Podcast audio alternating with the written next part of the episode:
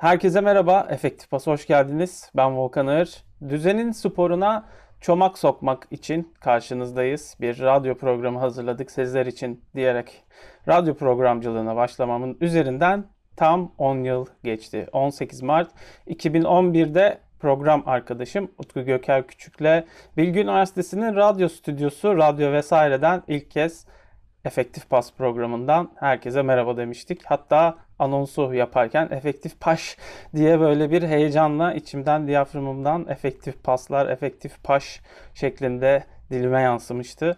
Daha açılışta çok da pimpiriklenen bir insan olarak batırdığım için aynı batırışı 10. yıl videosunda da yaparak programa birazcık daha rahatlık katmak istiyorum. Çünkü 10 yıl sonra artık tekrardan efektif pasa hem anlattıklarını ironiyle anlatırken birazcık da güldürmeye çalışan bir program olarak yani böyle aslında o güldürmek de sinirden güldürmek. Yani öyle şeyler konuşacağız ki konuştuk ki de 10 yıl boyunca birazcık artık sinirden gülmeye başladığımız bir program içeriğiyle birlikte karşınızda olmaya çalışacağım. Bu program tekrar başlıyor yani sizin anlayacağınız 10 yılın ardından 10. yılını kutlarken 18 Mart'ta 2011'de nasıl başlamıştı biraz daha onlardan bahsetmek istiyorum. Çünkü benim için çok ayrı bir yere sahip Efektif Pas programı 10 yıldır. Birazcık aralıklar da verilmiş olsa da zaman zaman belli fiziki e, koşullardan dolayı bazen de teknik konulardan dolayı birazcık sıkıntılı bir dönemler de yaşadı. Ancak artık tekrar başlıyoruz. Bunları atlattık. Nasıl başlamıştı?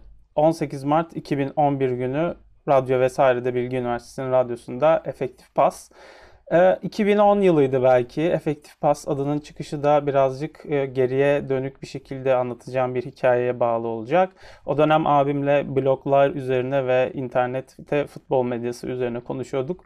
Benim e, Volkan BK3 diye bir lakap kendime uydurduğum bir e, rumuzum vardı Twitter'da. Bunu değiştir, bloğunun adını değiştir, daha futbolla alakalı bir şeyler yap diyordu. Onu değiştirirken e, değişik bir slogan bulmak ve slogan içinden bir felsefeyle bunu yapmakta istedim. O dönem futbol dergileriyle çok fazla haşır neşirdim ve o dergilerin içinden önemli futbol karakterlerinin e, futbol hayatlarından e, slogan cümleler seçiyordum. Onların futbol hayatlarını, futbol felsefelerini nasıl e, yönlendirmiş futbol diye özetleyen cümlelerdir bunlar ve kenara da not edilir. Hatta bu konuda kitaplar da çıkmıştır. Önemli futbol isimlerinin önemli yazıları, önemli sözleri şeklinde. Bunlardan bir tanesi de benim için uzun veya kısa pas yoktur, efektif pas vardır ifadesiydi. Alex Ferguson'ın kullandığı ve futbol oyununa da çok yansıttığı bir felsefi futbol özetiydi benim için ve bu sözü şöyle yaklaştım. Maç içinde uzun veya kısa paslarla sürekli oynamak her zaman çözüm getirmiyor. Bazı takımların eski dönemlerde böyle felsefi açılımları vardı. Biz uzun toplarla oynarız ve o şekilde gol atarız. Ondan başka işte kısa paslarla oynayınca olmuyor. Veya kısa paslarla çıkmamız gerekiyor. Uzun paslarla atarsak topu kaptırabiliriz gibi hani böyle tezlerin karşılığında antitezler vardı. Ve aslında bu cümlede bu iki pas türünden birini seçmek gerekmediği, hangisi gerekirse onu kullanmak gerektiği, hangisi o anda efektifse onu kullanmak gerektiğini anlatan bir cümle olarak gördüm ve benim için yetti. Bu tartışmaya da çok güzel bir nokta koyan bir cümle olarak görüyorum ben bunu. O anda uzun pas atman gerekiyorsa uzun pas atarsın. O anda kısa paslarla çıkman gerekiyorsa kısa paslarla çıkarsın. Tabi bu sözün İngiltere gibi sanayi devriminin çıktığı ve verimliliğin, efektifliğin çok fazla konuşulduğu kapitalist bir ülkeden çıkmış olması da pek aslında şaşırtıcı değil. Her neyse efektif pas adı fonetik olarak da benim hoşuma gitti ve felsefesi açısından da hoşuma gidince bloguma efektif pas adını koydum. Sonrasında gel zaman git zaman Bilgi Üniversitesi'nde bir gazete çıkarmaya başlamıştık. Adını şu anda hatırlamıyorum. 10-11 yıl geçti. Ancak hatırlayanlar varsa yoruma yazsınlar. Velhasıl kelam o der, o gazeteyi çıkarırken de Utku diye bir arkadaşımla tanıştım ve birbirimizi hiç görmeden Facebook üzerinden yazışarak bir futbol sayfası hazırladık. Ya bir ya bir buçuk sayfaydı. Ee, ilk iki sayıda çok hızlı bir şekilde anlaşıp birbirimizin isteklerine ve sohbetlerine olumlu yanıtlar verince dedim ki Utku bu üniversitemizde bir de radyo açılıyor. Gel bir de radyo programı yapalım. O da kabul etti hemen. Radyo programı yapmak için buluştuğumuzda Utku'yla ilk olarak karşılaştık. Ve sonra da Efektif Pas'ın radyo macerası başladı. Efektif Pas'ta Utku'yla birlikte 2018'in Nisan'ına kadar durmaksızın programlar yaptık. Önce radyo vesaire için başladık. Radyo vesaire için haftada iki gün ikişer saat diye büyük bir gazla girmiştik. O dönemde radyoda kimse yoktu. Sadece bizim program yapabileceğimiz bir ortam vardı. Ben de en başından beri orada olmak istediğim için radyonun da biraz teknik işleriyle de ilgilenmeye başlamıştım ve sonunda da radyonun teknisyeni oldum. Arkadaşlara, radyo programı yapacak bütün öğrencilere teknik konularda yardım etmek için her zaman orada bulundum. Uzun bir sürede öğrenci kulübü yürütmeye devam ediyor o günlerden beri radyo vesairedeki arkadaşlar. Buradan hepsine güzel emekleri için de teşekkürlerimi ve tebriklerimi yolluyorum. Ee, başarılarının da devamını diliyorum Bilgi Üniversitesi'nde. Radyo kulübünün yaptığı önemli işlerde oluyor. Onları ara sıra takip etmiyor değilim. Uzaktan gözlerim. İlk göz ağrım radyo vesairenin üzerinde. Radyo vesaireden açık radyoya zıplayan bir kariyerimiz var efektif pas olarak. Efektif pas olarak e, programımızı ne yapsak da bir yerlerde daha başka yayınlasak mı diye düşünürken açık radyo aklımın kenarından geçmekteydi benim Utku'yla konuştuğumuz zamanlarda da. Fakat daha sonrasında daha hoş bir tesadüf oldu. Açık radyoda program yapan bizim radyomuzun danışman akademisyeni Ariana Ferrantino Açık Radyo'nun da programcısı idi ve o sırada Açık Radyo'nun bir teknisyen aradığını söyledi. Ben de radyodaki teknik işlerle haşır neşir olduğumdan dolayı acaba yapar mısın derken ben Açık Radyo'ya aslında teknisyen olarak yani programları kaydeden jingle'ları, teaser'ları ve reklam aralarında herkesin duyduğu o enteresan dirsek dediğimiz radyoya havasını katan, kimliğini katan radyo ID'lerini kimliklerini hazırlayan kişi olarak işe girdim. Uzun bir süre orada çalışmaya devam ettim ama işe girmemin kısa bir süre sonrası öğrendim ki Açık Dergi'deki İlksel Mavi ve Gözde Kazaz'ın bir spor köşesi aradığını öğrendim. O sırada da teknik masada kayıt yapmaktaydım. Kayıtlarını yaptığım insanlar da Dirk Vermeyren ve Anselm Müllins'ti. Sol Sendikası'nı kaydediyorduk kendileriyle. O sırada Mahir Ilgaz içeri girdi ve Açık Dergi'nin bir spor köşesi aradığından bahsetti. Ben de spor olan ilgimden ve zaten Dirk de ne zaman gelse kendisiyle spordan konuştuğumuzdan dolayı yakın bir ilişki kurduğumuzu söyledim. Sonrasında o zaman dergicilerle niye konuşmuyorsun hem de içimizden bir arkadaşımız köşeyi yapmış olur diyerek beni yönlendirdi İlksen ve Gözde'ye. Utku'yu da bir araya alarak dördümüz anlaştık. Haftada bir efektif pas programını yapmaya başladık. 25 dakikalık bir süreye indirmek zorunda kaldık. Bu da bizim için zorlu oldu. Çünkü biz 2 saat yapıyorduk. 2 saatten 25 dakika inmek bizim için gerçekten kolumuzu bacağımızı kesmekten farksızdı. Fakat biz de o disipline kendimizi soktuk ve 7 yıl boyunca neredeyse haftada bir belli bir zaman sonra da haftada iki kere olmak üzere 25'er dakikadan efektif pasta çok çeşitli konulara değinerek programlar yaptık. Örneğin benim efektif bas bloğuma en son baktığım da e, hangi programda neden bahsetmişiz diye Türkiye Bedensel Engeller Spor Federasyonu'nun mali kurulunun ibra edilmemesinin ardından yaşanan gelişmeleri konuşmuşuz. Kızlar Sahada projesinden bahsetmişiz. O dönemde e, Kızlar Sahada projesi çok daha yeni başlıyordu. Velo Türk projesinden bahsetmişiz. Velo Türk projesi de Sarper Günsal ve Berkem Ceylan'ın sevgili arkadaşlarımın başta olmak üzere 5 önemli bisiklet severin yaptığı bir bisiklet yardımı projesiydi. Ee, daha sonra Paralimpik yelkene değinmişiz. Afrika futbolundan bahsetmişiz. Halil İbrahim Dinçdağ ile neden hakemlik yapamaması üzerine konuşmuştuk. Halil İbrahim Dinçdağ eşcinsel olduğunun ortaya çıkmasının ardından hakem yapıl hakemlik yapılmasına izin verilmeyen bir e, önemli hakem aslında. Hatta kendisinin daha sonrasında Burcu Karakaş'la yazdığı da bir kitabı var. Hikayelerini anlatıyor orada hakemlik konusunda. E, sporun biz Utku'yla beraber özellikle sosyal yanlarına çok daha fazla değindik. Hukuki yanlarına değindik.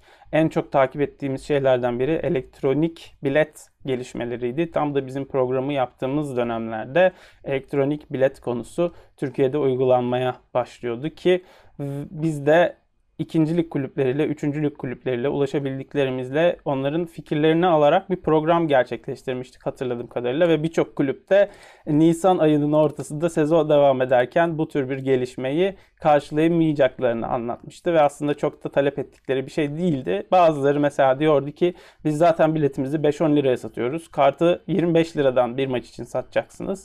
Ondan sonra taraflardan bir de bilet parası olacak. Çok para olacak ve bu da gelecek taraftarın sayısını azaltır diye bir e, fikirlerini iletmişlerdi.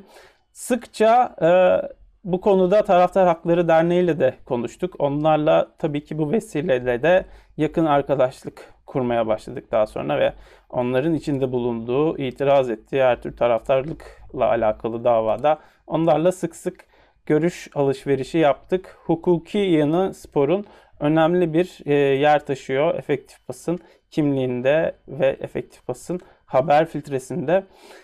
Satranç spor mudur değil midir diye de çok ilginç bir e, konuya değinmiştik sevgili Utku'yla. Utku'yla e, birçok programı birlikte yaptık. Neredeyse birlikte yapmadığımız e, program sayısı çok azdır. Mecbur kalmadığımız sürece birlikte yaptık. E, ancak gün geldi çattı 2014'te ben Brezilya'dayken örneğin Dünya Kupası için gittiğimde Utku'yla stüdyodan bağlantıyla programı gerçekleştirmiştik.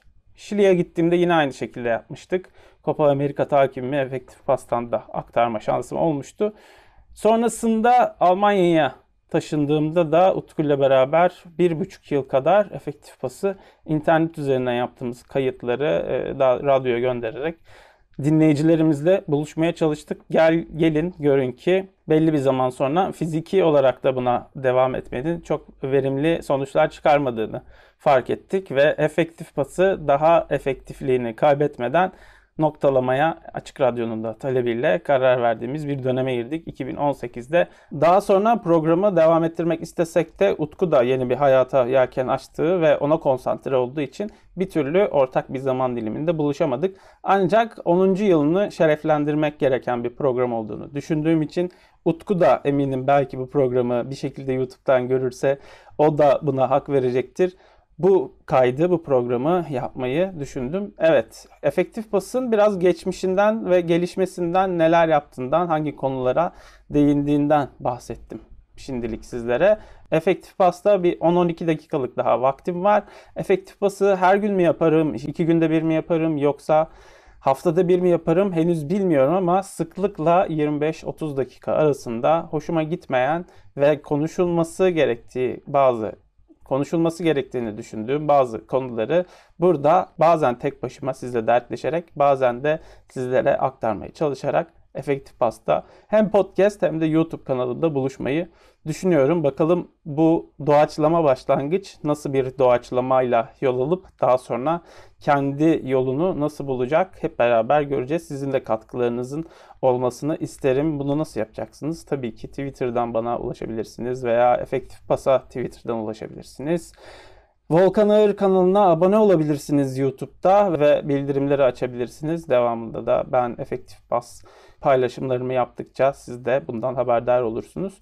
Dediğim gibi bu bir açılış programıdır ve açılış programında konuşmak, eleştirmek istediğim birkaç tane konu var. Şimdi onlarla devam ediyorum. Ve efektif pasta yorumlayacağım ilk habere geliyorum. Efektif pasta bugüne kadar az evvel de söylediğim gibi çok çeşitli spor dallarından bahsettik. Futbol çok fazla ağırlığımız olmadı. Futbolun konuştuğumuz zaman da sosyal ve hukuki taraflarını konuştuk. İnsana olan duygusal yakınlıklarını ve duygusal açıdan etkilerini konuştuk. Topluluk olarak nasıl etkileyebildiğini konuştuk. Ve konuştuğumuz en çok spor dallarından biri de voleybol oldu. Çünkü son 10 yılda bizim de program yaptığımız 10 yıl boyunca en çok sportif başarıyı voleybolda gördük. Hatta yine bir e, yayın e, anım var bu efektif pas dışında ama Alp Ulagay'la ilk tanışma, yayın yapma hikayemdir bu da. Açık Radyo'da prodüktör olarak kayıt masasında çalıştığım dönemde sabah mesai başlıyordu ve cuma sabahı Alp Ulagay Açık Radyo'da spor köşesi yapıyordu Ömer Madra ve o dönem Mahir Ilgaz vardı yanılmıyorsam. Ben de müsaade varsa gelebilir miyim diyerek bir yarım saatlik izin istemiştim yayınlarına katılmak için. Ve o dönem 2012'de Alp Ulagay'la yaptığımız köşede de hatırladığım gibi voleybol maçları var 2012 Londra Olimpiyat oyunlarında. Lütfen onları kaçırmayın. En önemli müsabakalar onlar. Takımlarda ilk defa katılıyoruz voleybol olarak ve kadınlarda bunu yapabiliyor olmamız çok önemli. Gözlerimiz onların üzerinde olacak dediğimi hatırlıyorum. Ya da buna benzer cümleler kurmuştum işte. Alp Ulagay, Ömer Madre ve Mahir Ilgaz'la yaptığımız ilk sportif muhabbette biraz benim eklememde voleybol vardı ve o kadroda da yer alan bir isimden bahsedeceğim şimdi. Naz Akyol.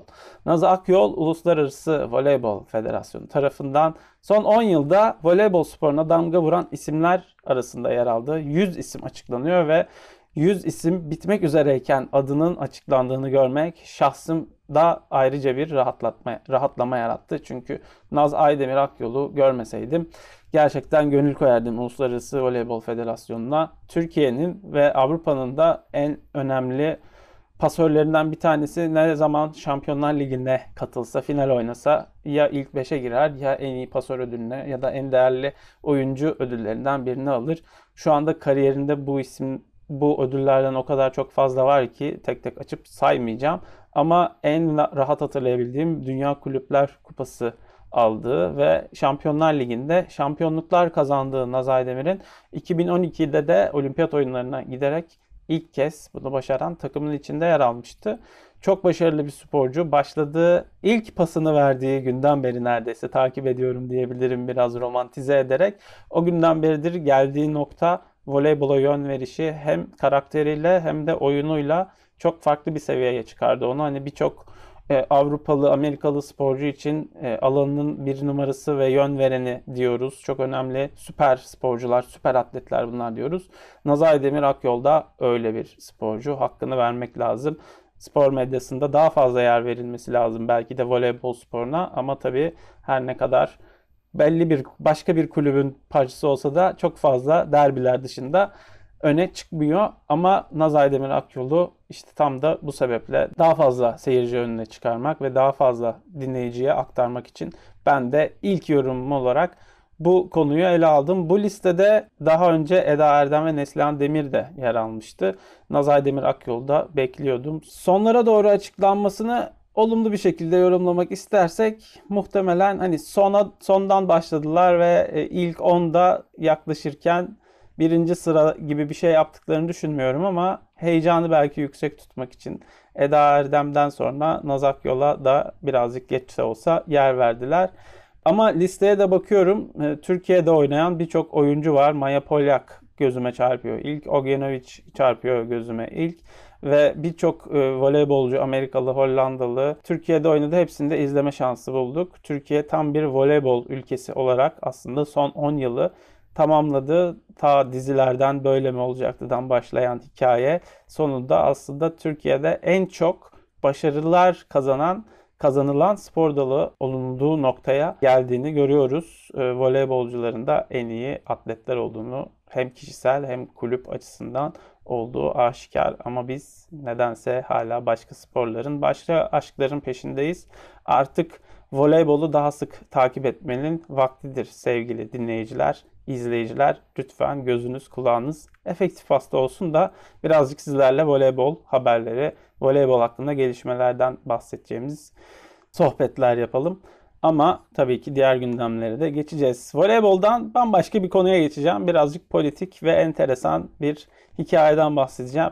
Dünyanın birçok yerinde siz zannediyor musunuz ki sportif organizasyonlar gayet düzgün, gayet kurumsal yönetiliyor? Hayır öyle bir şey yok. Son dönemde Belarus çok fazla gözüme batmaya başladı siyasi hikayeleriyle sporda yaşadığı. Öncelikle ülkede gerçekleştirilecek buz hokeyi şampiyonasının ev sahipliğinin alındığını oradan söyleyelim. Böyle bir şampiyonanın böyle bir faşist liderde, liderin olduğu ülkede yapılmaması gerektiği muhalefet liderleri ve sokaktaki muhalif vatandaşlar tarafından dile getirildi.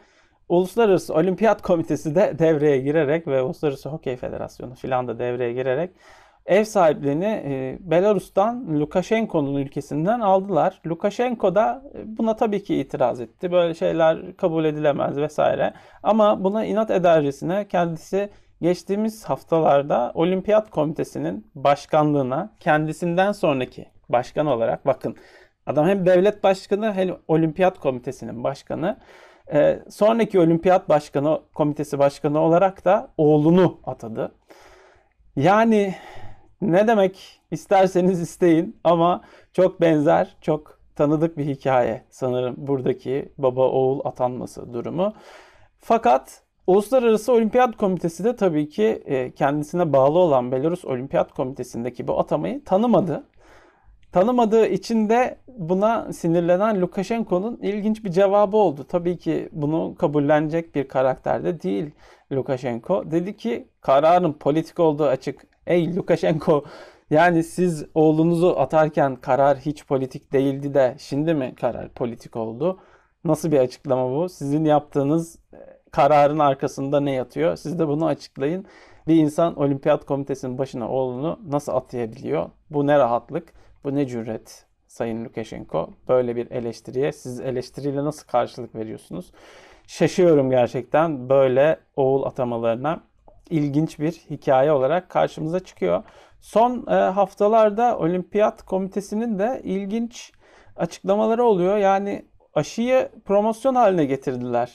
Olimpiyat oyunlarının yapılabilmesi için gerçekten aşı için iyi mi, kötü mü, virüsün sonlanması için nasıl yaklaşılması lazım, aşı promosyon konusu olabilir mi?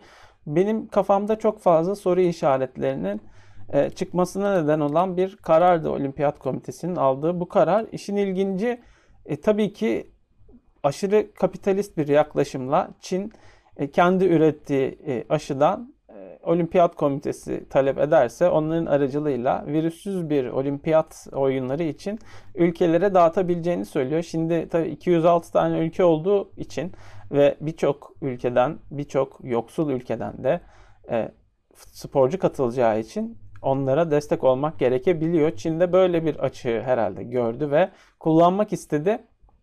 Şaşırdım tabii ki aşının bu araç olarak böyle bir araç olarak kullanılmasını ama e, bir yandan da dünyamız bu ve bunu kabul etmek gerekebiliyor bazen. Olimpiyat Komitesi Başkanı'nın bu açıklamasının ardından e, Japonya'daki duruma bir bakayım dedi ama Japonya Çin aşısı kullanamıyormuş.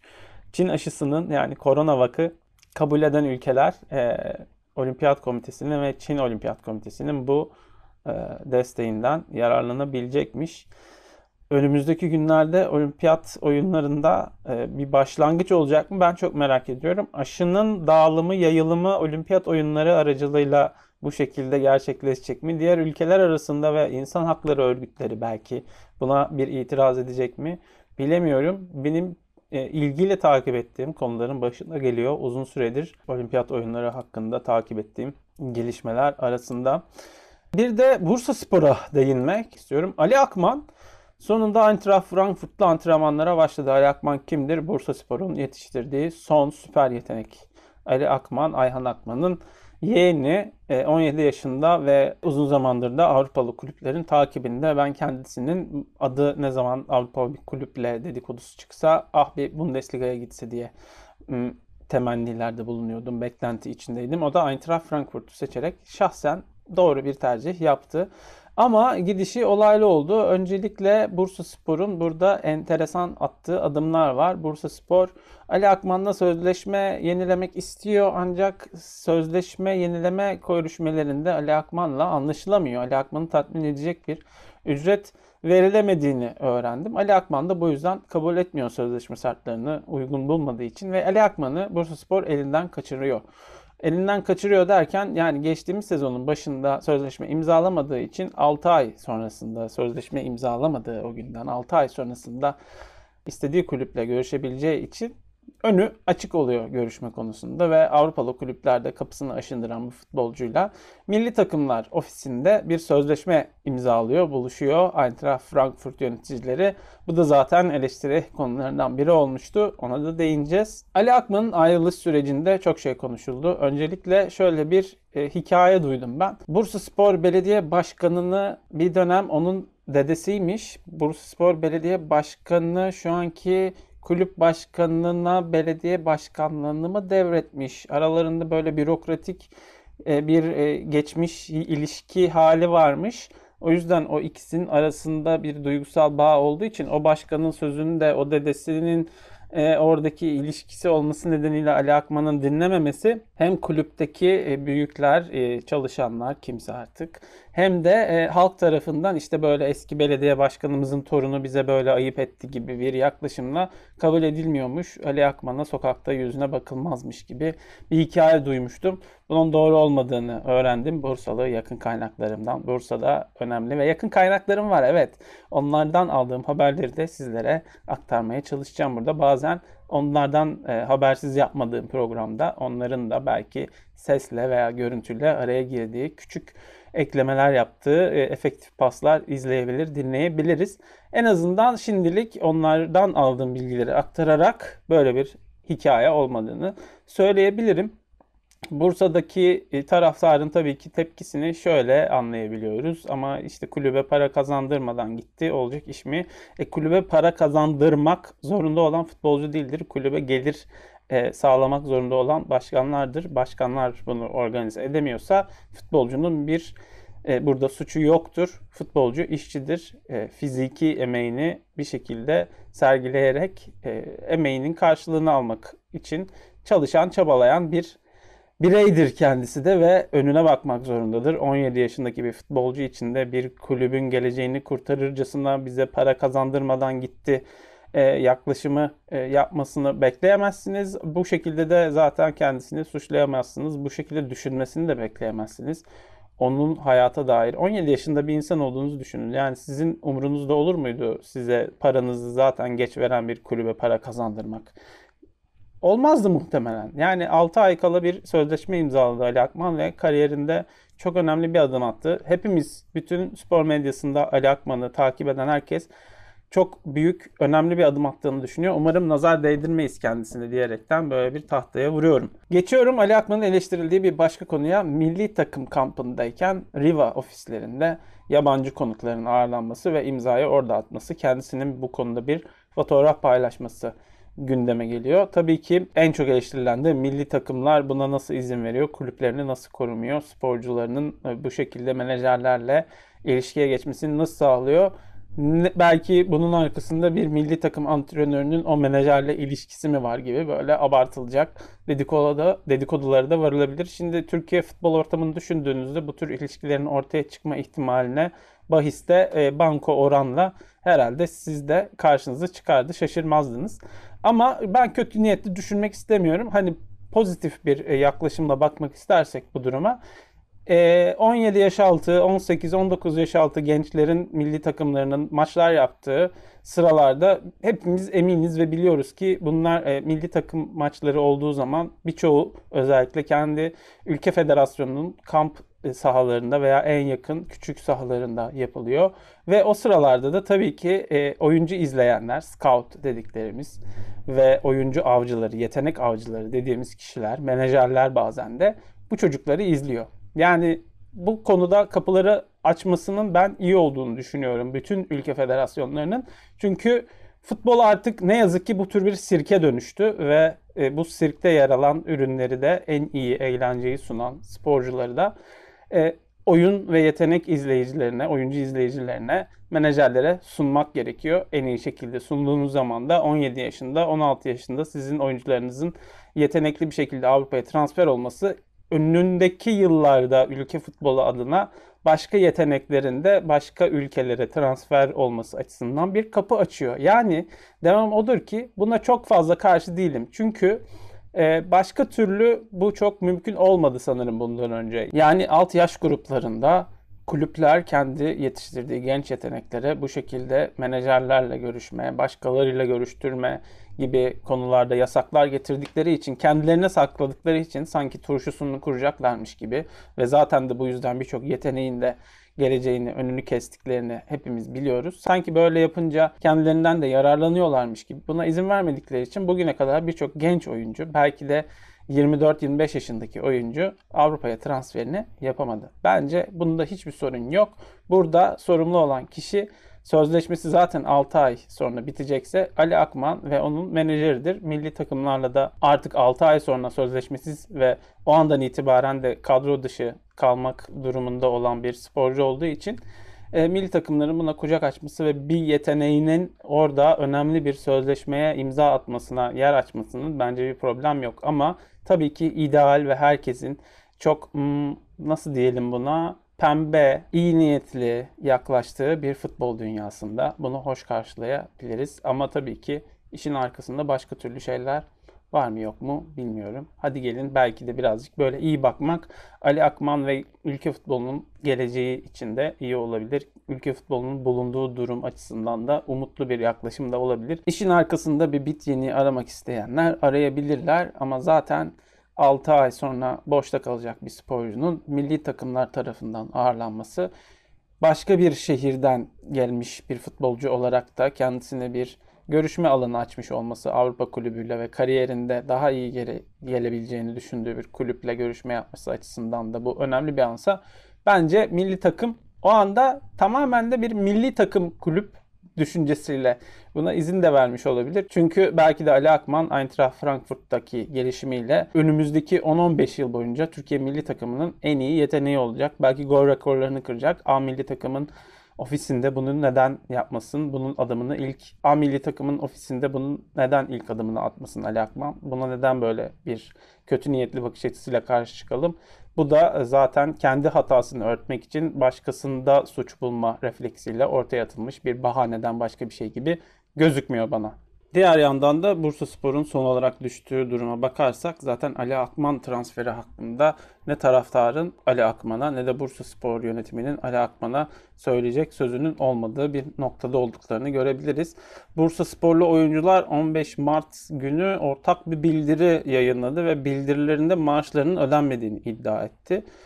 Bu yönde de aslında hepsi kendi ıslak imzalarını attılar. Islak imzalarının altında bu onurlu arma altında köklü bir camianın mensupları olarak bilinmesini istediğimiz bir gerçek var. Biz liglerimizde sezon başından bu yana bir kuruş maaş alamayan tek futbolcu grubuyuz. Amacımız sezonun bitimine yaklaşık 50 gün kala birilerine hedef göstermek değil, kendi gerçeğimizi kamuoyuyla paylaşmak diyorlar. Kent büyüklerimizin, camia büyüklerimizin somut, samimi ve net bir şekilde harekete geçmesini bekliyoruz. Hak edişlerimizi ödenmesini bekliyoruz diyorlar. Ve 16 Mart günü Başkan Erkan Kamat futbolcuların e, yaptığı açıklama hakkında da bir cevap veriyor. Futbolcuların da tabii haklı tarafları var. Hatamız varsa kabul ederiz diyor. Futbolcuların önüne birileri bir şey yazmış, getirmiş. Futbolcular da hayır diyemediği için bu yazının altına imza atmışlar. Bazıları demek ki bu refleksle imza atmış. Böylece imzalanan bir metin olduğu için de e, futbolcular geldi benden özür diledi. Toparladık bu süreçleri diyor. Erkan Kamat. Daha çok fazla tabii ki açıklaması var. Yaptığı e, uzun soluklu bir söyleşide Erkan Kamat'ın. Ama kulübün geldiği noktayı gördükten sonra Ali Akman'ın kulübe neden para kazandırmak gibi bir sorumlulukla imza atıp atmadığı konusunu, kendi kariyerine dair nasıl bir karar vereceği konusunu eleştirmek e, babında tekrar bir fikirlerinizi gözden geçirmenizi dilerim. Eğer bunu izleyen bir Bursa Spor taraftarıysanız bir de şöyle düşünün. Çalıştığınız bir kurum bu kadar kötü yönetilirken siz orada ah ben bu kuruma birazcık para kazandırayım da öyle gideyim 6 ay daha çalışayım. Şu projenin sonunda e, işte şu kadar kulübün kasasına pardon kurumun kasasına para kazandırayım da öyle istifa edeyim ya da başka işe geçeyim diye düşünür müydünüz? O anda bir teklif gelirse zaten kötü yönetildiğini düşündüğünüz bir kurumdan ayrılmaz mıydınız? Bazen futbolcuların aldığı kararları bu şekilde de yorumlamak, futbolcular hakkında bu şekilde reaksiyonlar vermek. Önce biraz empati yapmak, sonrasında da futbolcuyu eleştirmek eğer gerekiyorsa eleştirmek gerektiğini düşünüyorum. Efektif bası da böyle bitiriyorum. Efektif bas bundan sonra hem bir podcast olarak hem de görüntülü olarak siz sevgili spor severlerle karşı karşıya gelecek. Eğer daha önceden efektif pası takip ediyorsanız umarız tekrar buluştuğumuza dair olan sevinciniz aynen benim gibi yüksek ve coşkuludur. Eğer ilk defa karşılaşıyorsak da umuyorum ilk programdan itibaren coşkulu bir şekilde birlikte güzel bir efektif pas, yorum, haber e, serüvenine başlarız. Podcast ve YouTube kanalımda yayınlanacak. Bu yorum programıyla Sizlerle birlikte tekrar ben buluştuğum için çok mutluyum. Programı takip etmek isterseniz hemen buradan abone olun YouTube'dan ve beğenilerinizi eksik etmeyin. Bildirimleri açın. Spotify'da da Efektif Pas kanalını takip edin lütfen.